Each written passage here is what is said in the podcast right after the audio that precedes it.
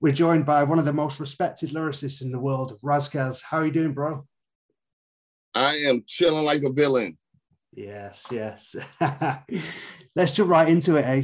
So, just taking it back, taking it way back now. Um, I mean, at what age did you get into hip hop, and what inspired you to get into hip hop, writing and, and and you know writing down your lyrics and? Probably, uh, well, uh, fifteen-ish, fourteen-ish. Okay. Huh. Wow. Okay. what was your first experience with hip hop? Did you did you hear it on the street or did you hear it on the radio? I, or? I heard it. Uh, it already existed. I just was. Um, I don't come from a musical family, so there wasn't a lot of listening to the radio. Um, my father was just not a big music person um, at the time, uh, and my mother listened to uh, Christian music. She listened to opera. Um, the the extent of music I would hear on the radio was going to be, you know, Whitney Houston, Mariah Carey, that type of stuff. So um, it, it was it existed. I just wasn't. It wasn't in my uh, peripheral. Sure. Um, and I do remember being really, really young and going to Louisiana to, for a family reunion, and my cousins played that song "Jam on It." I was really, really little, but I do I recall hearing that "Jam on It," "Jam on It." I do remember that. Sure. Um, I thought it was cool, you know. Um, and then all other stuff, I thought it was cool, you know. Michael Jackson and Run DMC, I thought it was all cool, you know. I think what resonated for me more was, you know, like you must learn. KRS One. Um, I think two two things that stand out in my brain are, are KRS One. Uh, you must learn, and uh, Ice Cube or uh, uh, uh, NWA, the police. Like those two really resonate in my brain. Sure. As like when I was like, oh, like what is this? And then hearing Rakim, and then you know, just really hearing Rakim and um, Big Daddy Kane, and you know, and then I kind of went backwards and just read, you know, like it always existed. I took aware, I got very aware of it, and then I kind of had to learn backwards, uh, you know, and uh, do my history, my due diligence about it, and then I I just fell in love. I just thought it was the coolest thing ever made. Another standout for me was uh, well, that's later, but I, I remember hearing uh, I was already a hip hop head by then, but I remember when my friend Dags played uh, Above the Law Untouchable, and I just, you know, uh, I knew I had heard that music, The Doors, because they sampled The Doors. Oh yeah. And it was just, but just what they did with it was so fucking ill, was hard, and I just thought it was one of the hardest things I'd ever heard. Wow.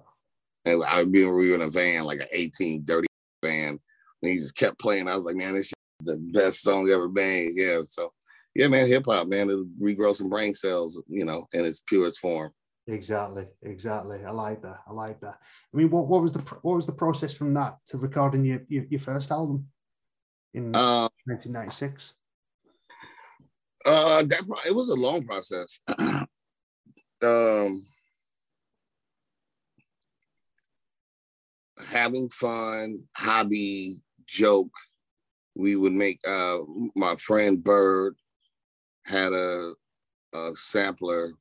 Uh, he had a mixer with like a six, seven second sampler on it, and I had a t- technique turntable, and so we just kind of put our stuff together and kept it in my garage, and then we started just grabbing vinyls.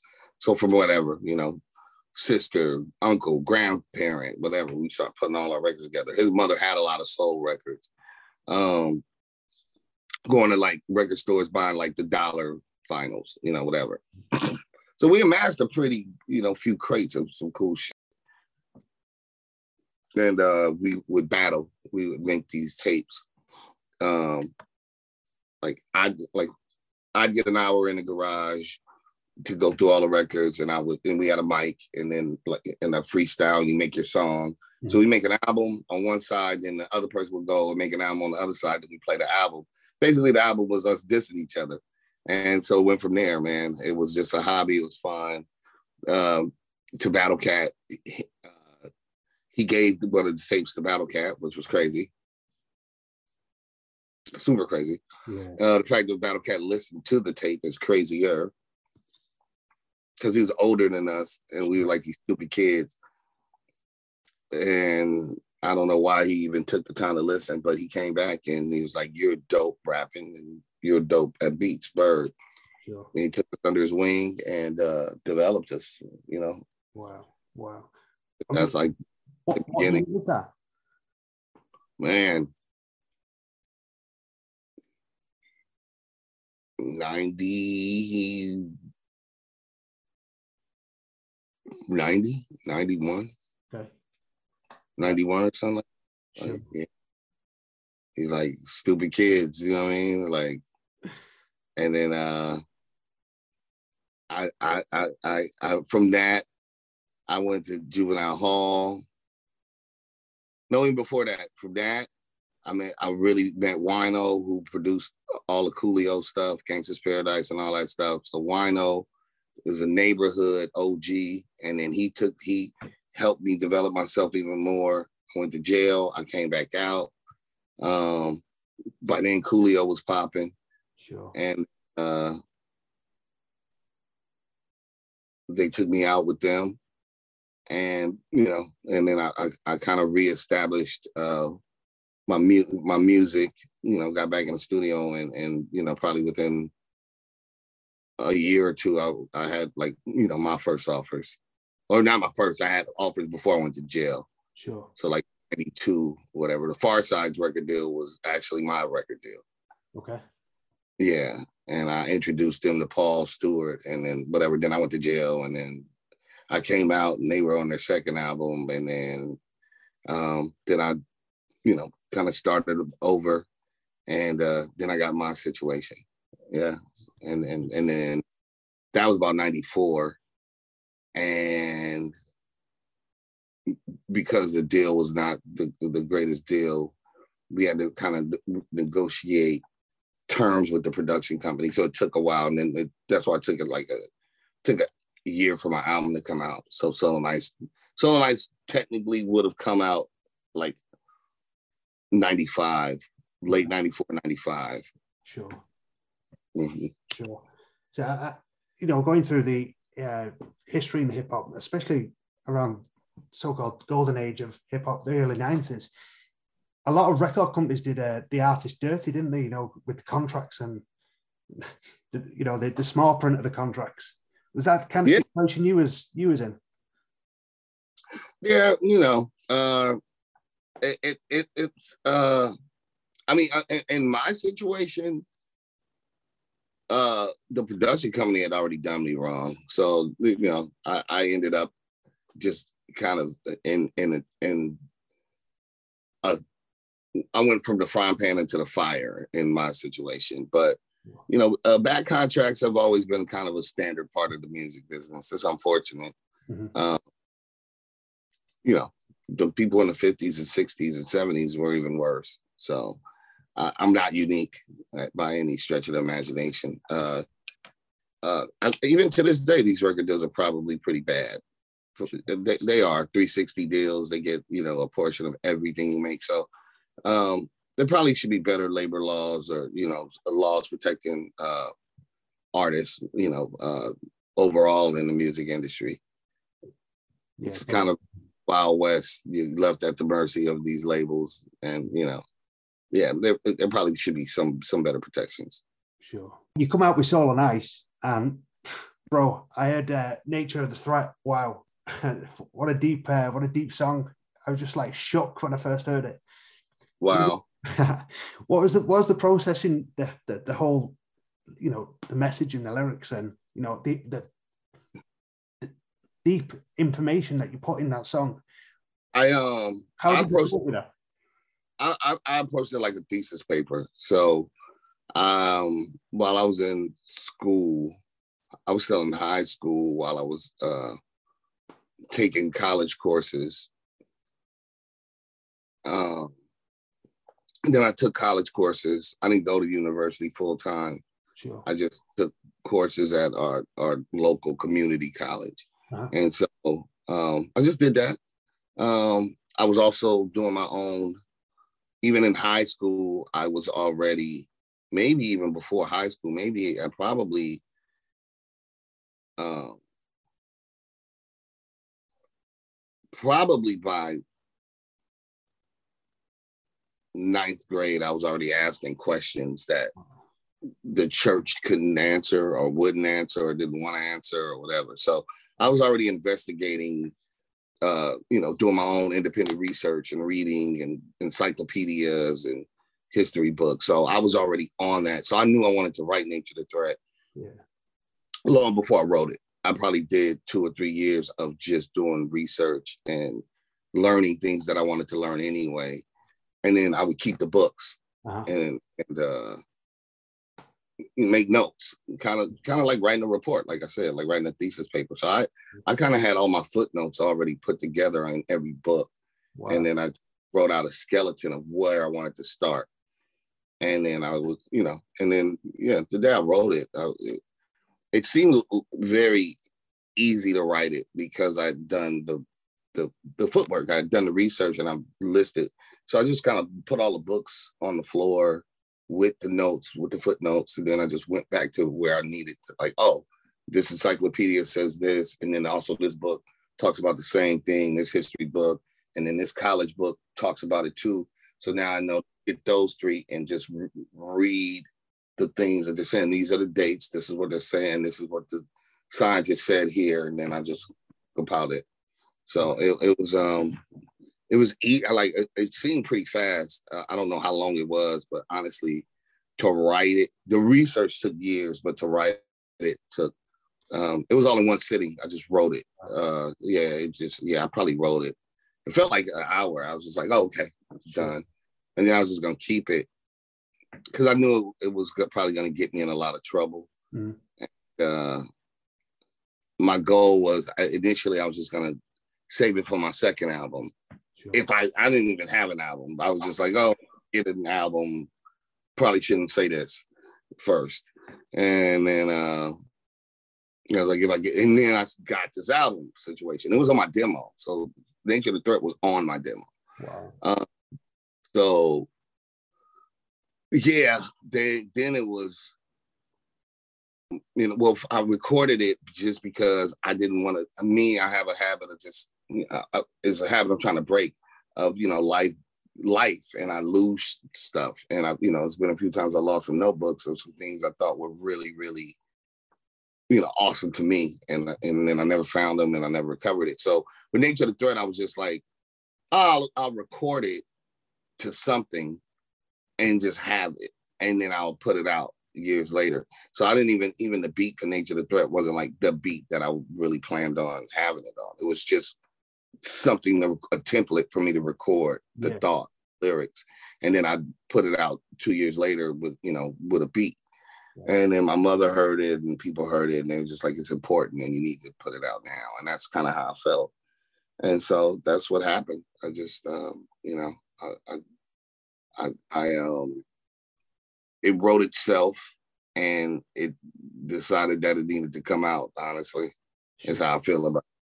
Sure, sure. I mean, I first heard it, I was blown away. I had to listen to it like five or six times, and you know, on repeat.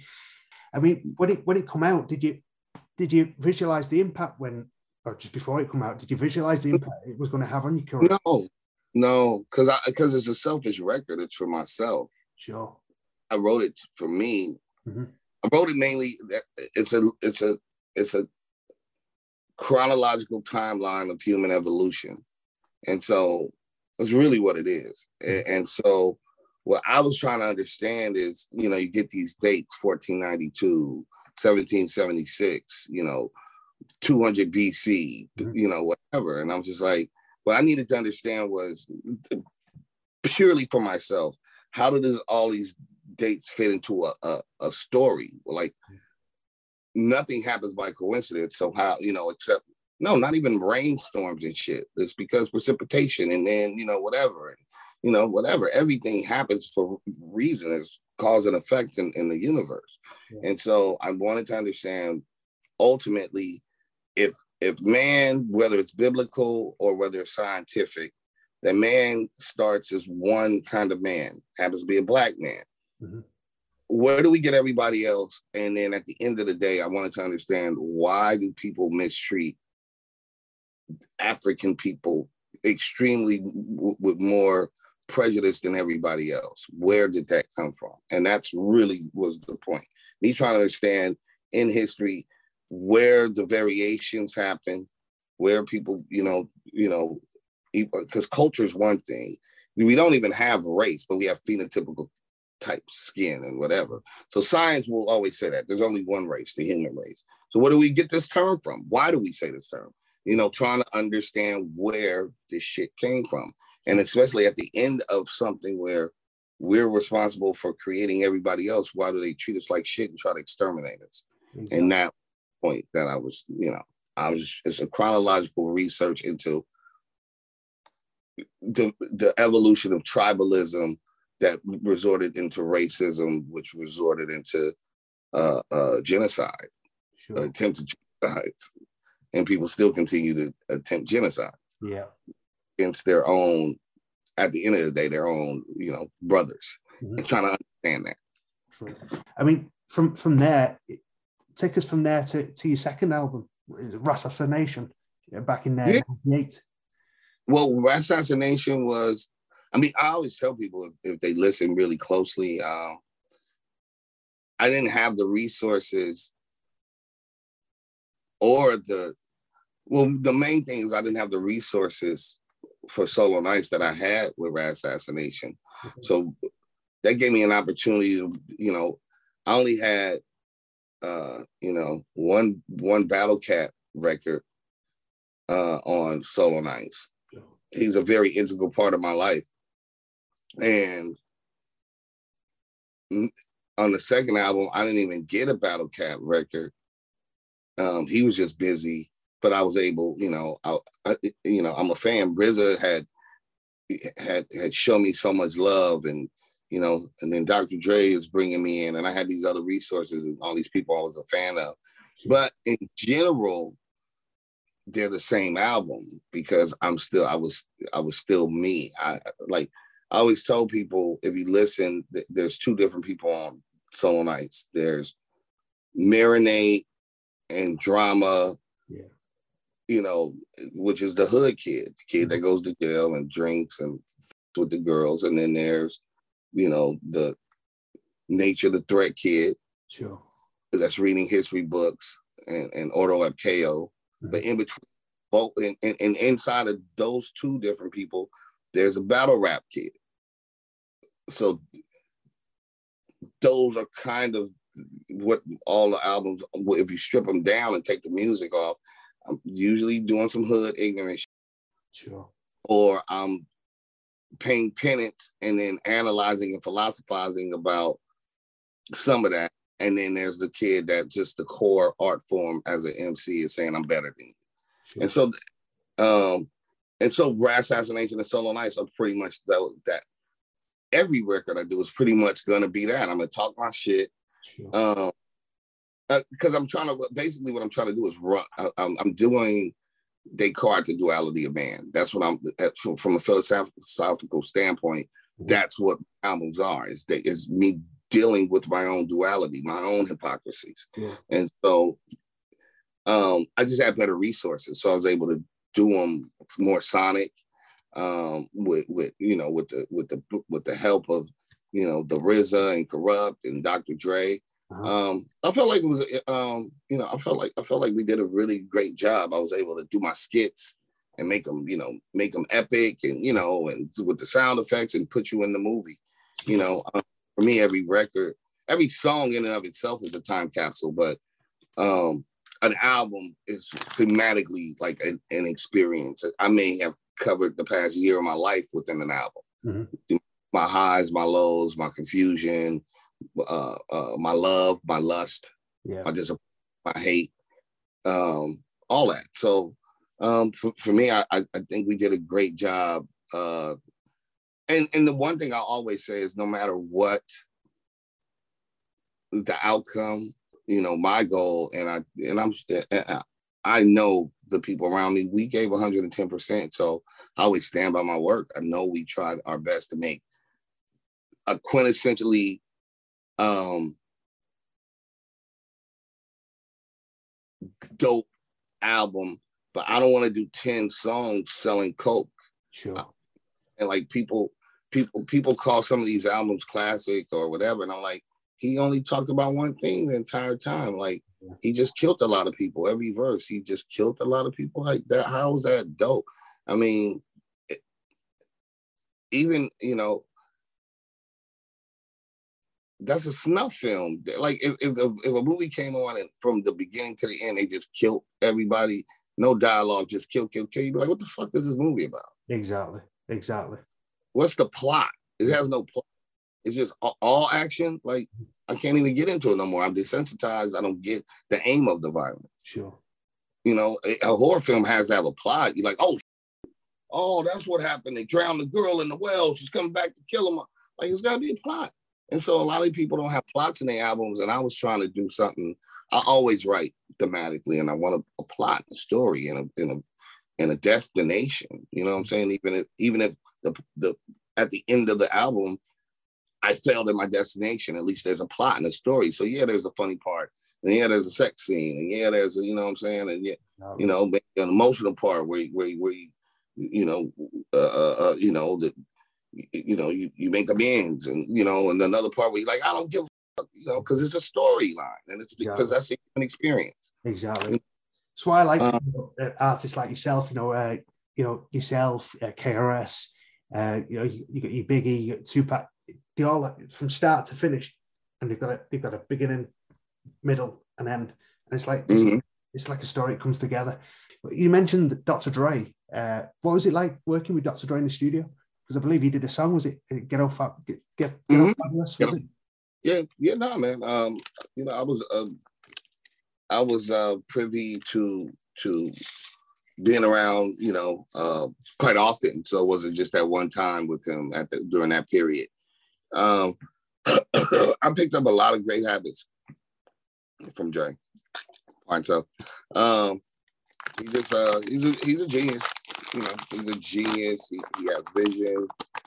Um,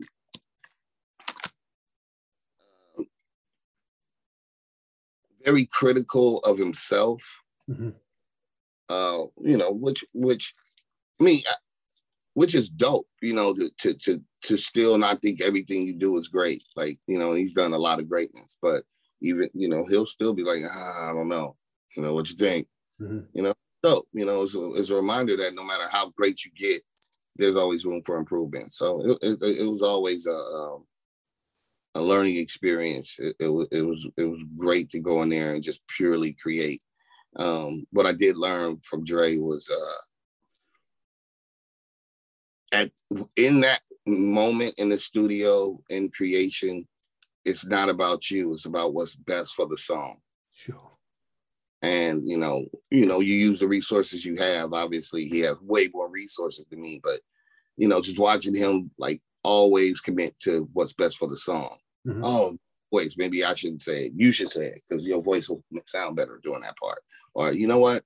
This song needs a viola right here. Okay we'll, we'll, we'll call a viola person. We need somebody to play viola right here. Because sure. you know it, it, that that part like it, it they're little mini universes every record you know what i'm saying? That like it, it, it's just ill to watch them come together mm-hmm. especially come together and it's just like exactly the way you or that person saw it up here and right here and when he can manifest it and it becomes this thing that i can hear yeah. i'm like we did it. This is exactly what i felt it would be and now it's here and the world can hear this.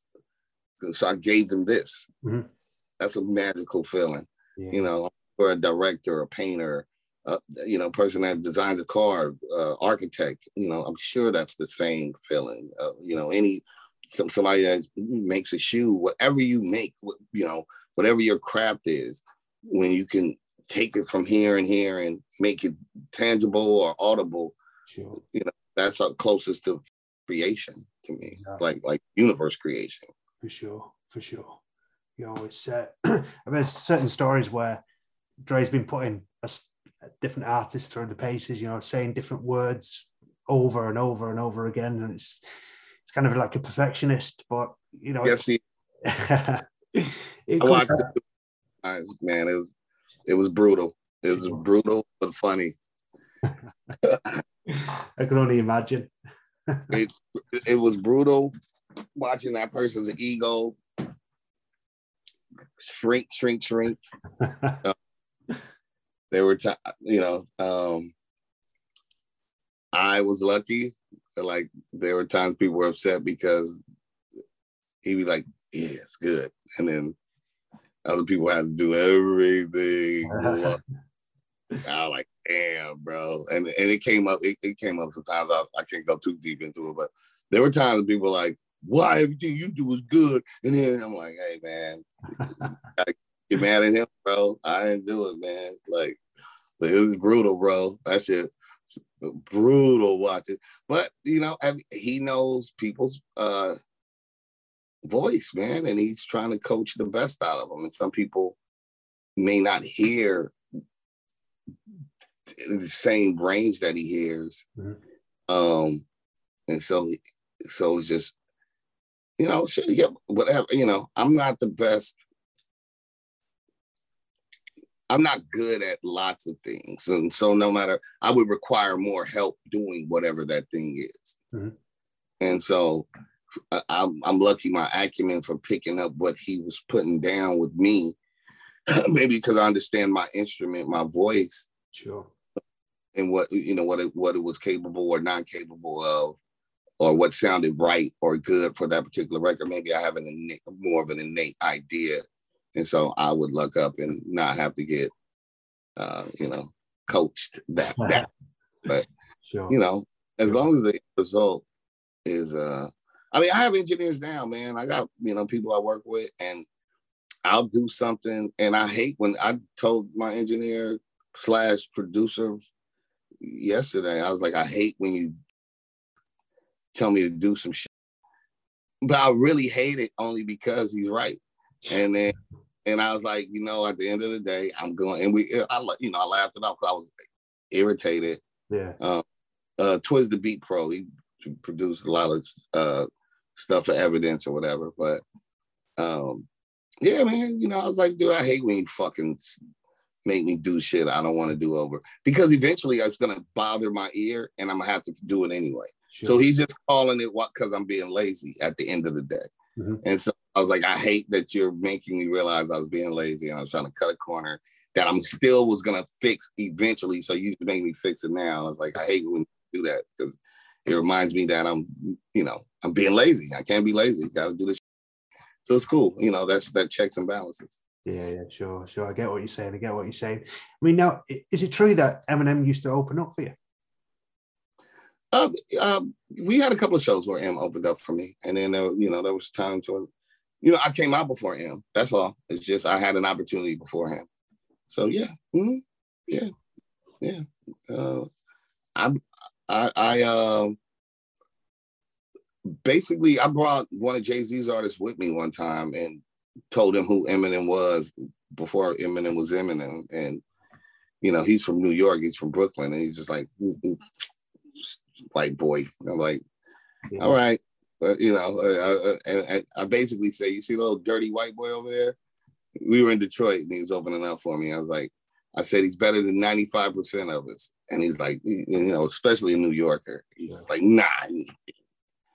I was like, oh no, I'm sorry. I'm wrong. I'm 100% wrong. I said, he's better than 99.9% of us. and then the person said 95. And then I was like, 99.9% of us. Like, out of son. Da, da, da, da, da. He went back to Jay Z, like, bro, son. This before him blew up, before way before fuck um, Renegade and all that. Jay Z had never heard of Eminem, and I promise to you, I my, my friend Wise P from the Rangers, Wise to tell you, he came with me. I had to do a show in Detroit and was opening. I told him, "You see, little stupid, dirty white boy, watch this." And he went. He was a believer because at the end of the day, you can't. This it's still about the, the, the craft.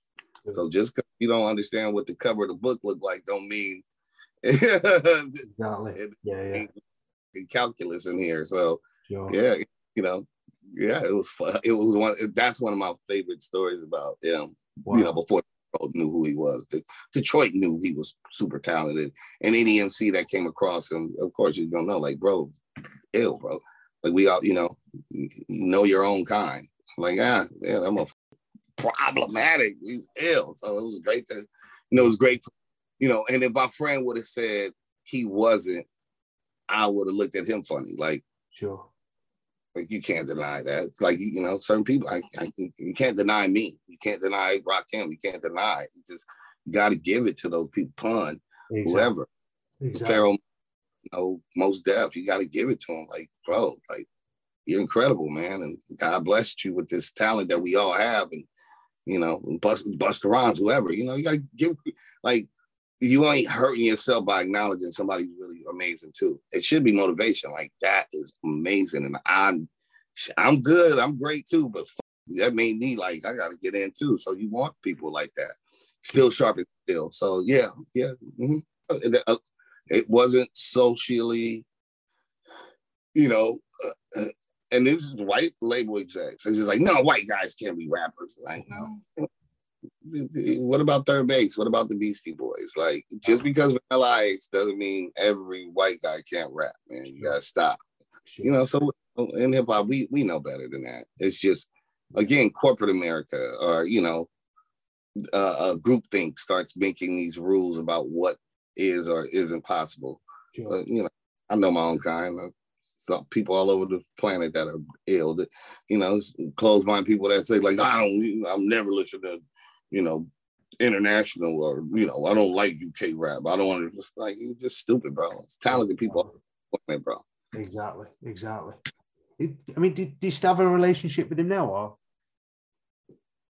I haven't seen him in years, man. Um, I, I don't think it's. I don't have anything. Uh, we have no ill will that I know of. Um, a, a lot of that stuff gets real it's the people around people, you know, sometimes. Uh anytime I'm around Eminem, we we're usually, you know, I've always had like famous, like we end up talking about some other shit doing a, going on a whole different tangent. Mm-hmm. I'd love to, you know, have have a rapport with him. Um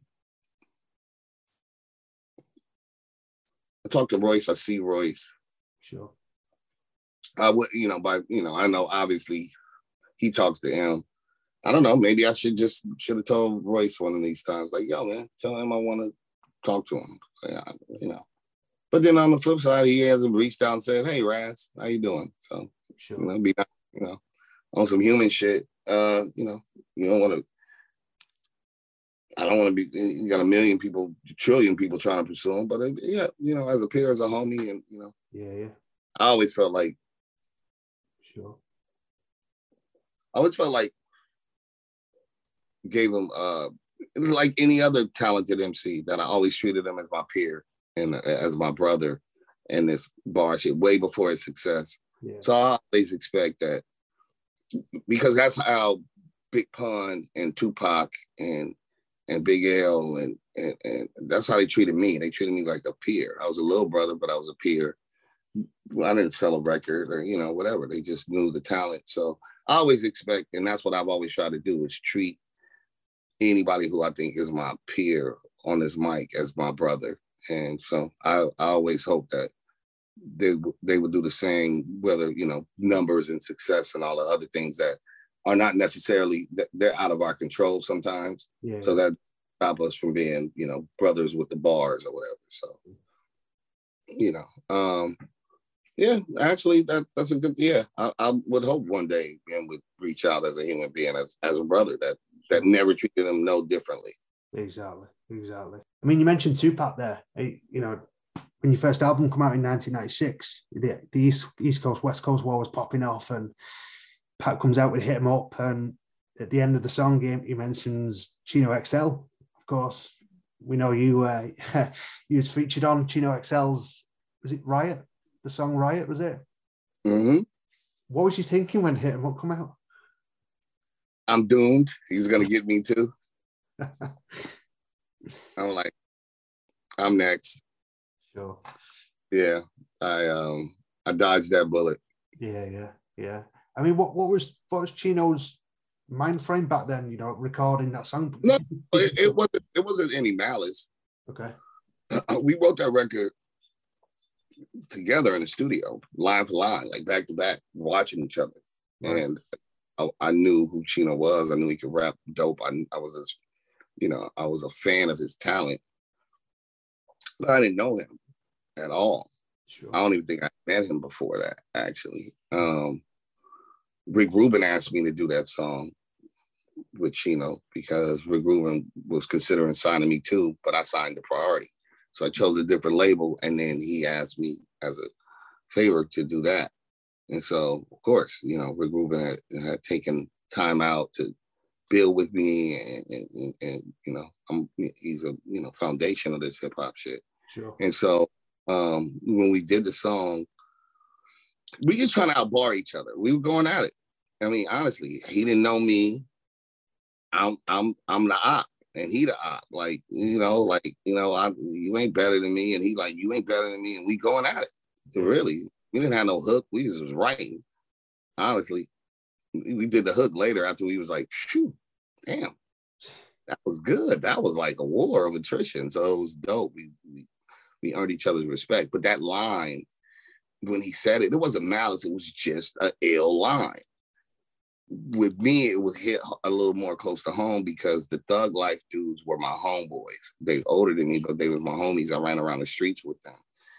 Even outside of that, Money B was one of the first artists from Digital Underground. Was one of the first artists overall, hmm. and that's Oakland to pull me in and show me love. And you know his his nephew was a big dude named Clee, one of my best friends, and Numbskull is one of my best friends too. It wasn't back then, but um, so I felt a lot more responsibility to not say anything about Tupac, especially uh, something in that sense where uh, we don't know if it's true or not. Okay.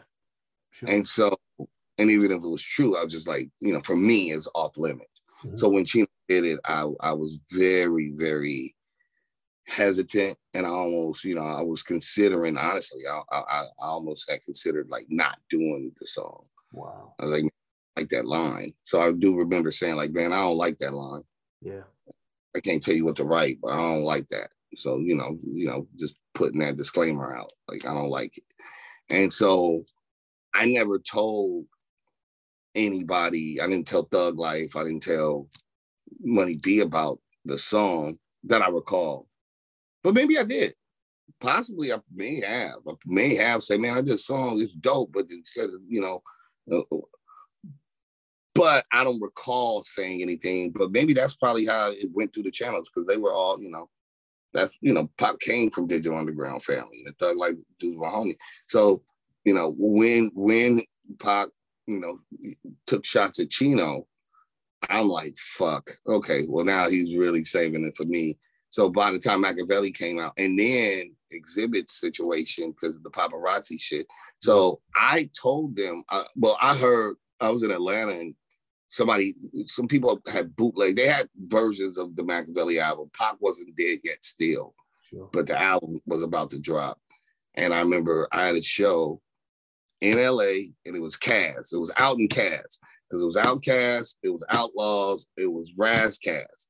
It was a show. I was like, ah, that was a crazy, you know, whatever.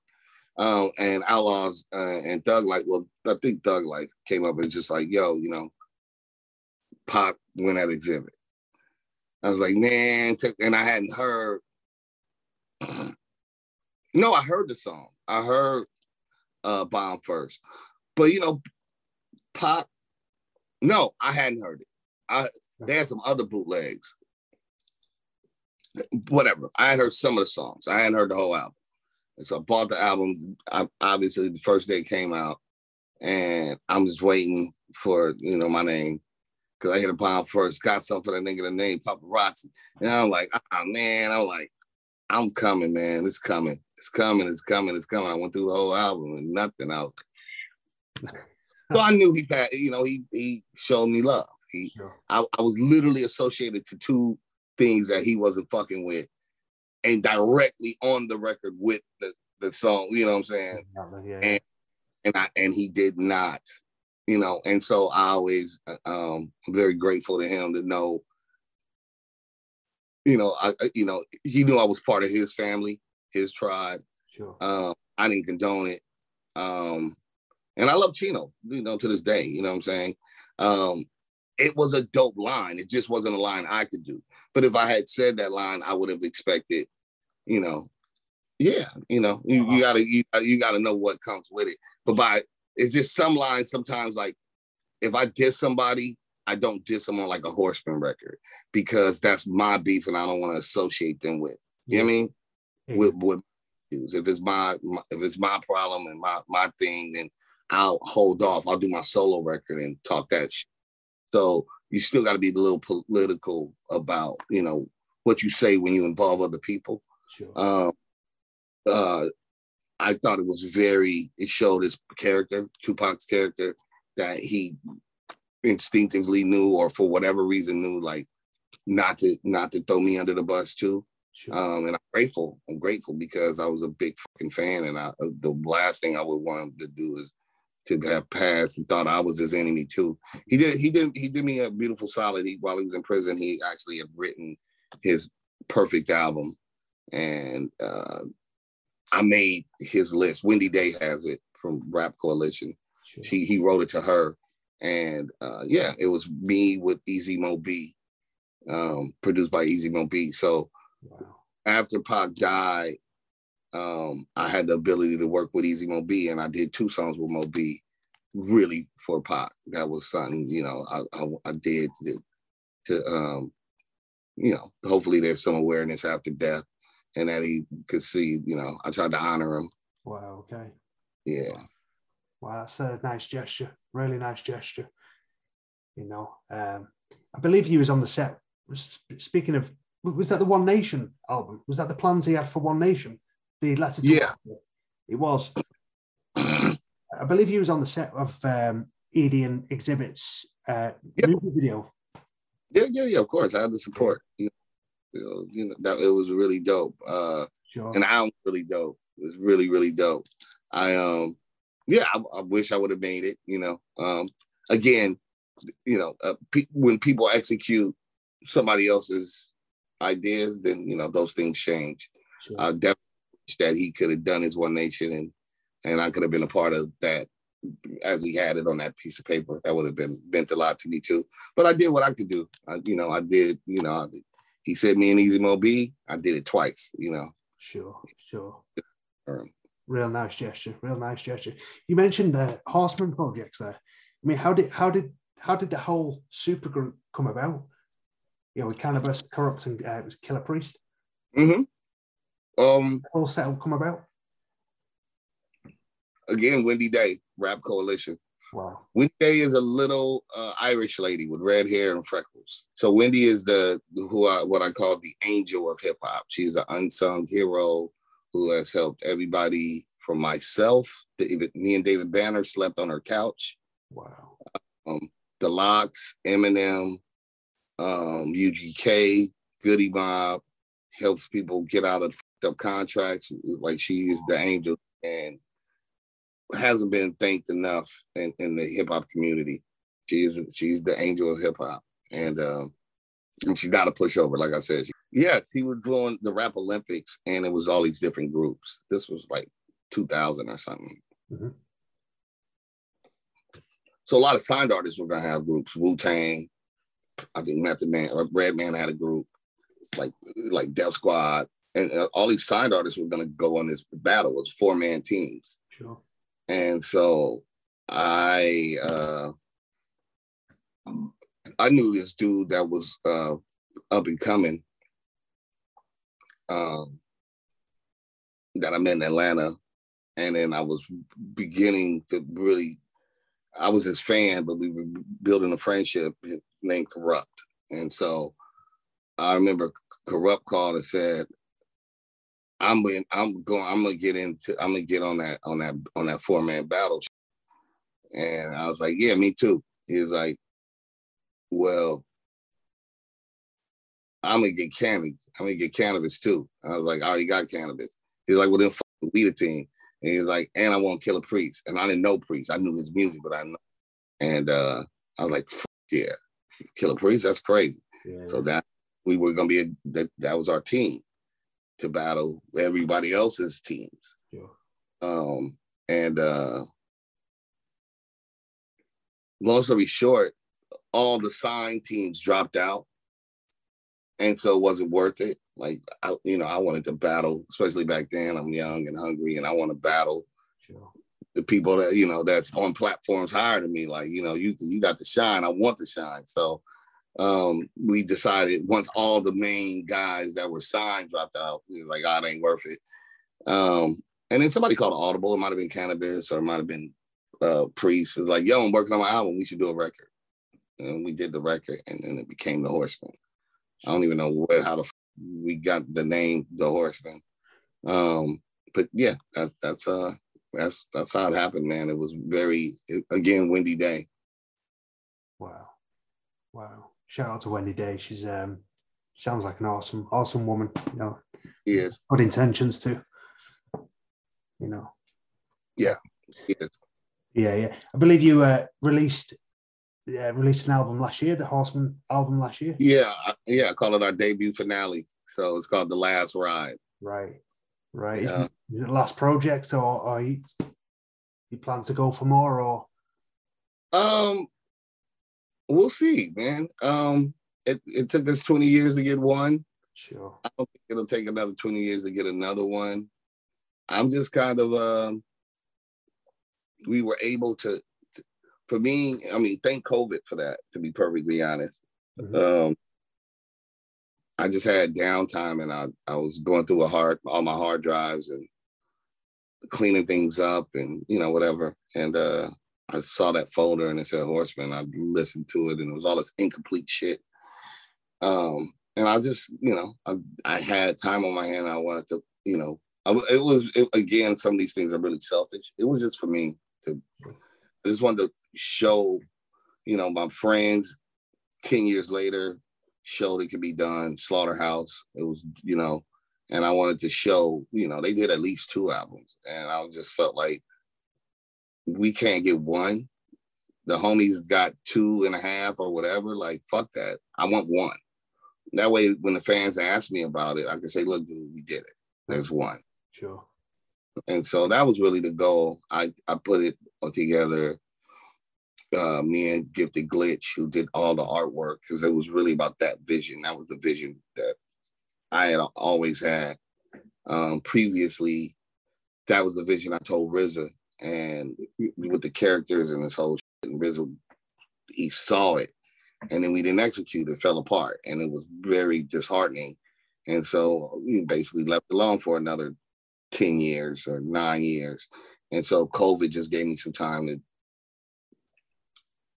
tinker with it, sure. get the visual for it, and then I was able to go, uh, you know, to each of my brothers and just say, "Look, man, look, you know," because we had, you know, we had like a verse here and you know a hook here and this that, you know, incomplete songs.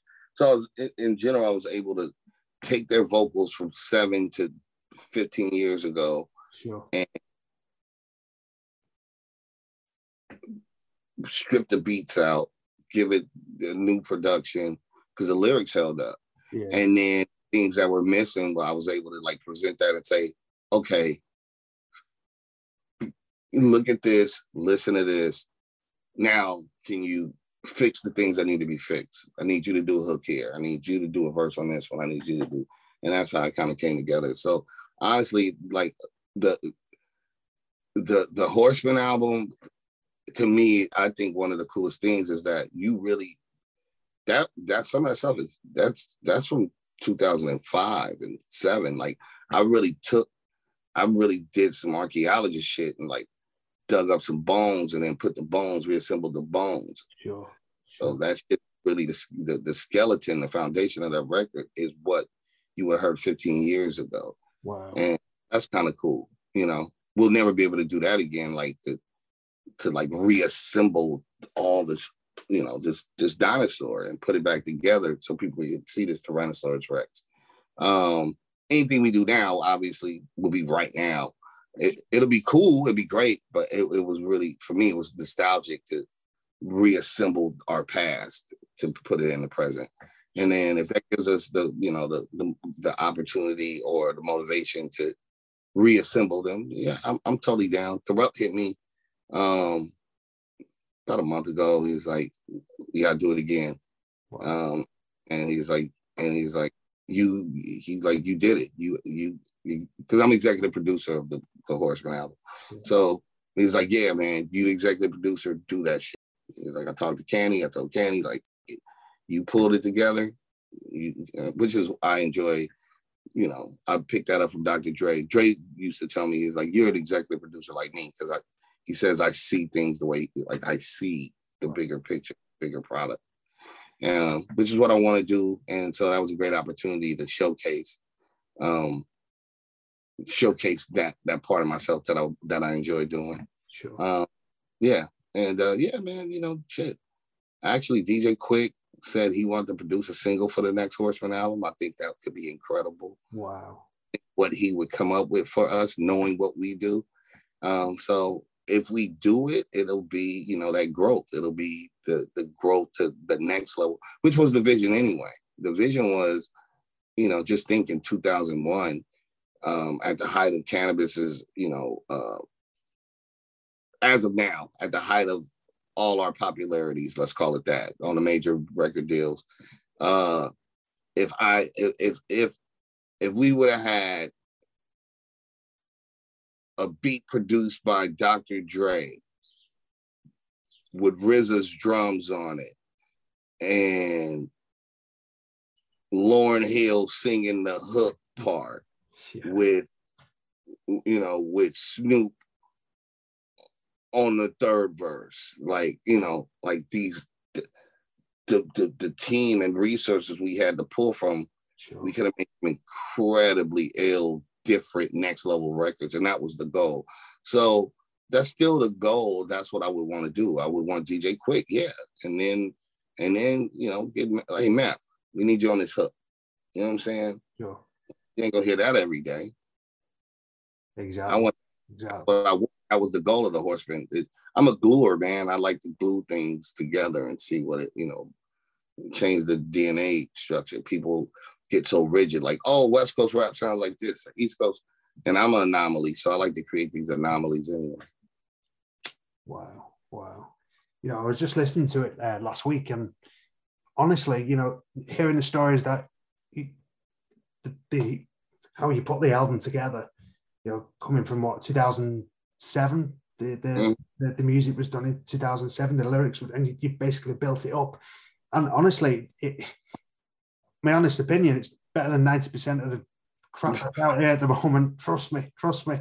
You know, I was banging, it was like, wow, this is some crazy, you know, crazy lyrics again, you know, deep lyrics. And so, you know, to, to, to hear that story, that's that's like mind blowing. Wow, that's, that's some dope. That's really dope. Really is. You know, and uh, but you know, you with the impact of Soul on Ice, the first one, was it always an idea of yours to do Soul on Ice too? No, no. Um, and and actually, uh, Soul on Ice was was was was discounted when it came out. I, got, I caught a lot of shit about Soul on Ice. Wow. Okay. Production and this and that. Like I caught a lot of about my first album. I always catch. I don't know. People just you know people gonna hate you for whatever you do. Tupac said that. Um.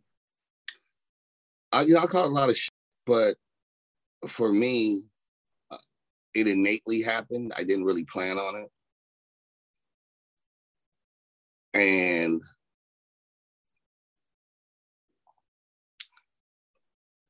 how should I say this?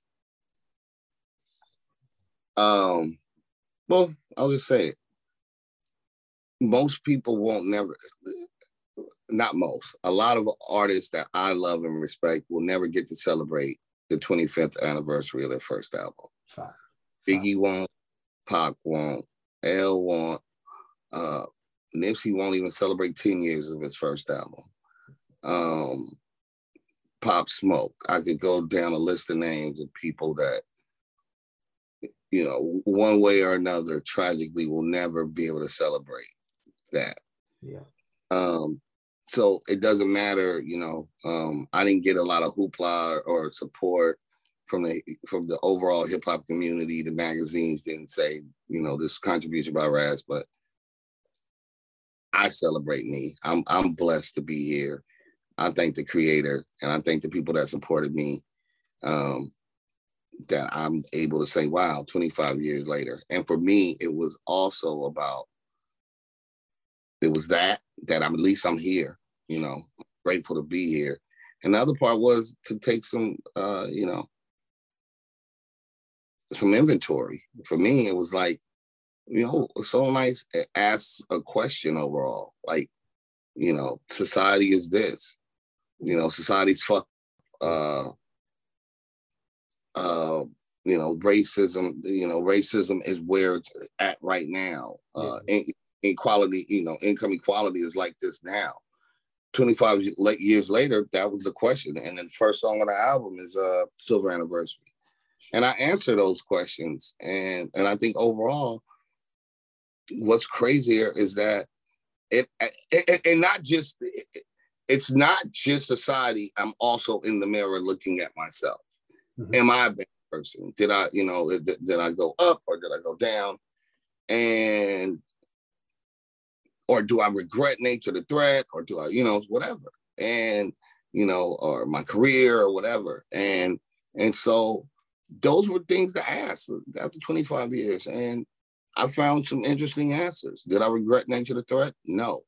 Um, did I do some of the same shit? Yeah, I did. Went to prison. I did this. I did self-destructive shit. Am I a better person? Have I changed? Do I have less anger issues? Yes. Is society better? Is racism uh changed? No, it's worse. So the things about for me, I kind of found that oh, I grew. I you know some things you know uh, um, you know, it, you know, is, is, my career in a better place? Yeah. Uh, uh, am I uh, as uh, upperly mobile as I would want to be? No. So I've got to answer those things and be honest. But one of the biggest things was, you know, those were the, the in the mirror yeah. questions. But with society, society failed. I might have got a B. me as a human being. I, you know, Soul on Ice too is about me looking at me and grading myself in society. Me, I got a B or a C. You know what I'm saying? A little average. I, I, I feel like I should have more and accomplish more, and that's what I'm striving for. Sure. Is it for lack of striving? No. But I gave my yeah, I give myself a C. Society got a F. Yeah, yeah, yeah. America, the world doubled down on hatred and racism, on income inequality, yeah. on all, and so that was the scary part about the record and why it's, it's just as important as the nature of the threat. White power is, is, is incredibly important about the psyche of why we call things Western civilization. It implies that everything else ain't civilized, and Western only means white. That we still deal with that. Exactly. Exactly.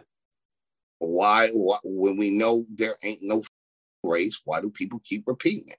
You understand what I'm saying? So, what you know, it's like I don't know. People say, yeah, if you would have put out Nature the Threat now, you know what I'm saying, it would go viral. I don't know. I don't think so. Because I keep writing things that are just as important and people don't give a fuck. People are fucking moronic. Yeah. So I don't know about, you know, th- those are those are very interesting things to me that you I, I, I, I say important from time to time. Mm-hmm and that is right overlooked because for a cat video or you know some you know or or some new challenge. What you've got to say and the content of your music, you know, that's education. It, it is education. Yeah. The likes of yourself, KRS One. You know, I went to a lecture uh, a few years ago now. KRS One come to the UK and did a lecture, and uh, he was there for about five hours doing it. This lecture, I could have stayed there for I could have stayed there for days listening to him He's rolling off history, not just about hip hop, about race, about the equality, um, poverty throughout the, throughout the world. You know, and what he's got to say, like he's he's overlooked, like yourself. The message that you're you're giving, the, the message that's coming across, it's just overlooked. Or you can put a post up and it's just over people's head, over yeah. ignorant you know, another another post could be ignorant posts, you know, go viral. Right. Stupid the way the way things, the way the world is, it's just crazy. It is. It is. But you, you mentioned it before, uh, Nipsey Hussle. Uh, I know I know you did a, a, song with Nipsey Hussle. You tell us about mm-hmm. it. It Californication? Was that a thing? Mm-hmm. Yeah, yeah. Mm-hmm. No, uh, well, you know, Nipsey is is I call it classes. So Nipsey's from a younger class than me. You know, I'm I'm from a younger class than Nas and and and even Twista and Pharoahe Monch. They came out before me, Common and all of that. Mm-hmm. Um, so I didn't really like I know Nipsey's homies and I, I, was acquainted with Nipsey. My my cousin knew him more. I didn't I didn't know him like that. I got a lot of friends from his neighborhood, obviously. Sure. Um, I I I I was just very impressed with him, man. I just thought he was uh he was what LA needed. Uh because he could talk talk that you know the hood with the like his whole delivery and his choice of production is right in the pocket of where LA is at and was at, and, and, and but he didn't just talk complete stupid. Shit. Yeah, yeah. You know what I'm saying? He talked, you know, reinvested in you know and, and recycling black dollar, like you know, you know, closer to some pocket in that sense. You know what I'm saying? And um the cool part about that particular song is um, again, I met David Banner sleeping on Wendy Day's couch, and then he would go on to become David Banner, you know, multi-platinum. It was back when we were younger, and um, he hit me one day, and he just he he he had this idea. So David says he plays me a beat. He's like, "Man, I want to do this song about a dude coming to L.A from Mississippi. So obviously that's him. He's like, and like, you know, you know, out, out of towners just think it's, you know, it's soft out here. He's like, you know what I'm saying? Like, I just want to tell his LA story about how he think it's cool, but then it just really get off like some real crazy LA shit. And I want Snoop and I want Nipsey and I want uh he said somebody else. And I forgot. So the whole thing about that song is it couldn't be written by a lot of people. It had to be written by one person. Sure. Like the artist couldn't just say their verses because it had to tell this story. And so the easiest way was for one person to write it. It could, but they don't have to be in a studio together. Snoop busy as so on. You know what I mean? So I wrote the story. I was able. So it's funny because I was, I I wrote it and and then you know like I just did one all track of being Snoop, so I turned into Snoop and I would I wrote it sounding how I hear Snoop when I around Snoop, sure. and and I knew Nipsey, you know what I'm saying. So I I wrote it purposely knowing how Nip and his neighborhood talk. And the coolest part, I wasn't there when they laid that shit, but there's a ref of me doing all those parts, and they pretty much sound. I mean, they made it sound obviously 10,000 times better. But they nailed it, the timing, the the word, they that like it's they killed it, especially Nip, because I wrote his shit. It's flocking is when you do robberies. And and it's a, really a thing that really only they neighborhood used to say, flocking. flocking. So when I say that part, like his delivery on that part is spot on. Like it's exactly how I wrote it, but like it's like being the dopest actor. He killed like he he win an Oscar just for how he said it because I know his hood. So I I was like it geeked me out because everybody had the freedom to change up, you know, mm-hmm. whatever they wanted to. But he did it just like it because I captured that voice, but he did it. So I, I, it always makes me happy. Like, yo, man, uh, having him feel comfortable enough first of all, all of them to have enough faith in me to to, to let me sure. pin the story was was really cool, and to trust it and not be like, nah, man, I'm gonna say you know whatever. They they're like, nah, that's dope. Let Ras write this shit. You know what I'm saying? and, and, and then they delivered it perfectly. Like they killed that record. It's, it's one of my favorite things. The things those are the things I like to do. Like I said, executive produce, write. You know what I'm saying? Especially if it's some conceptual shit like that. It was mm-hmm. highly conceptual. If it would have just been, you know, living in LA, then great. You know, you can all talk about it. But this was like we had to tell a, a, a story, and and uh, everybody killed it. But Nip just damn you. Like his whole personality, just everything with it was so lit. Sure, sure. I mean, what was it like on the on the set of the uh, music video? Super fun, man. Yeah. Super fun. Uh, I, I just you, you played a, a, cop. I think you played a cop, didn't you? Well, I wasn't supposed to be in the video, so I wrote that part. Eminem. Right. Or I really wrote it for Travis Barker. Well, Eminem, if possible, or Travis Barker thought it would be dope to have a tattoo undercover police officer. So I wrote that for Travis Barker. And then, like, of course, in our perfect in its perfect world, Eminem. So I, I wrote it for him. Yeah. Um, just to Don, that's why it's that little nasal tone. He just kept my original. So I was trying to do a like a little Eminem thing on it. Um, um, but Em couldn't do it and Travis couldn't do it. So then he's like, "Well, you got to be the cop." I'm like, "Really? I don't want to be the cop." uh, what? You know, I'm like, "All right, it, I'll be the cop, bro." My dad was a police officer, so I'm like, it, "I'll be my dad. I'll channel some of my father." Like, yeah, so so it was fun, and then and the and, and the fun part was, uh, Snoop and them know I don't smoke weed, and so when on our first take, because I'm, I'm that's basically I'm pulling them over for smoking weed. Yeah. What's in that cigar? Medical marijuana officer. Uh, I got a weed card. You know, uh, uh, so when we did the first take, actually, because Daz is in the passenger seat, I think. And uh no, no, Banner, Banner's in the car. But I took it, I took the cigar, the weed from him, he's smoking it.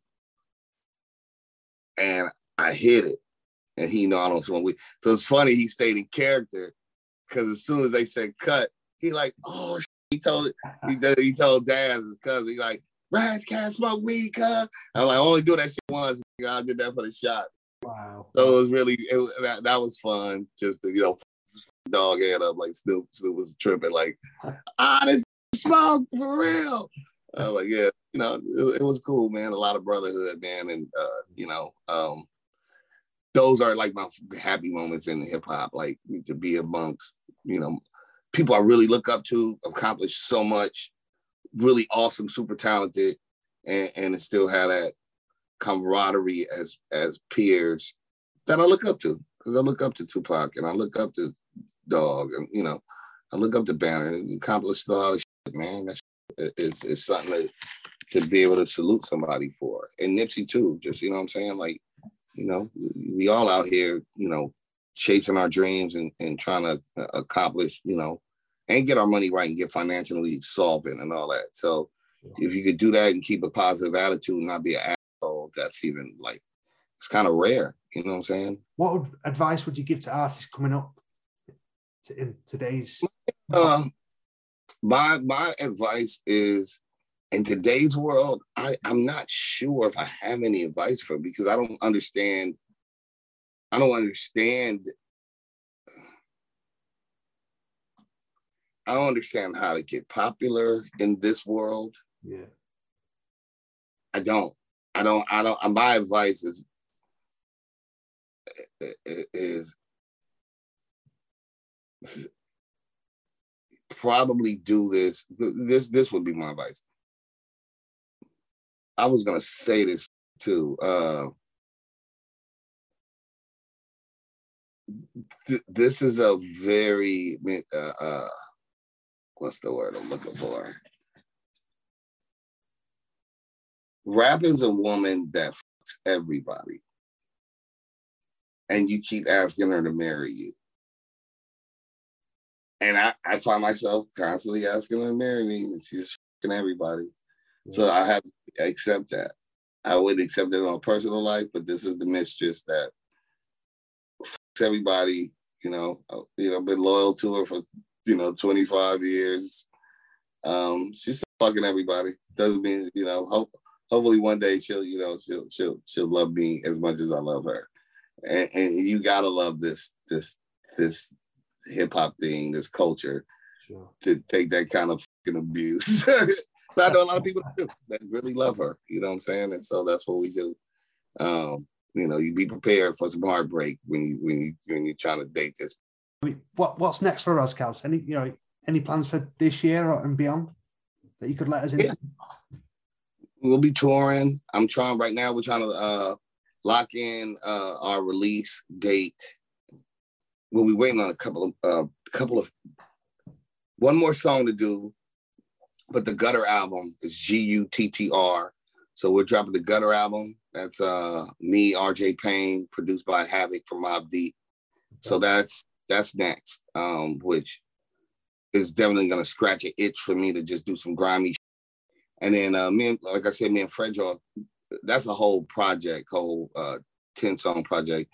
Me and um, me and Fredro, I'm sorry, me and Dr. Dro are gonna uh, we're doing it's like five songs. We're just gonna do like five song uh maxi singles some EP. Sure. And uh, it's just grimy. I don't maybe we'll just call that shit grimy, not gutter and grimy. Can't do that. I don't know what we're gonna call it, but it's fun because I just love Fred. He's really a Dr. Dre. Like he is he's got vision. And I, I don't normally lock in with just one producer uh, for a project.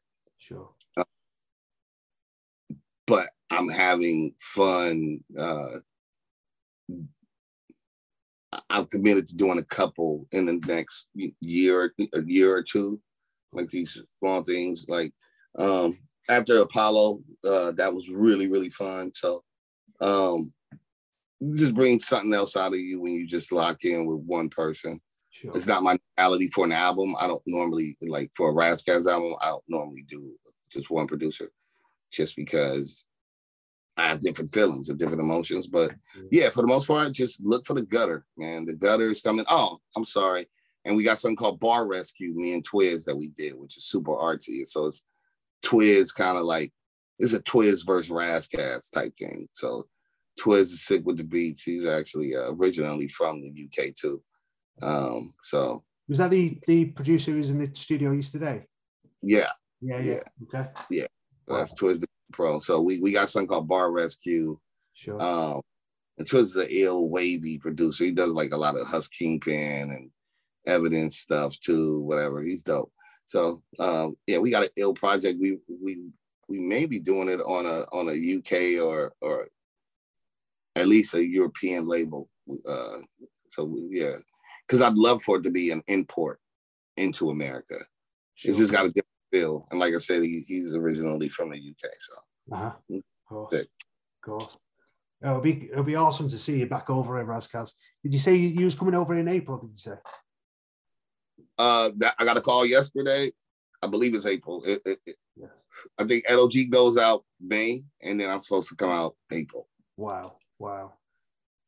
I'm I'm definitely at that show definitely at that show, bro. And then hopefully, yeah, whenever Onyx runs out, then uh hopefully I should be with them too. Sure. Wow. Wow. Look forward to that. Really look forward to that. Ras, it's been an absolute honor to uh, speak with you. Yeah, this evening. You know, you, Thank you, brother. Just give you give you your flowers. You know, you're absolute legend. You know, just keep keep that real hip hop. You know, that real hip hop, that, that vibe that you've got, the positive vibe you know, you, you're very humble, and just I just want to give you your flowers and thank you for joining us on joining us on Hip Hop 24. Thank you, man. This is Ras Kass. You are now tuned in to Hip Hop 24. Hip Hop worldwide.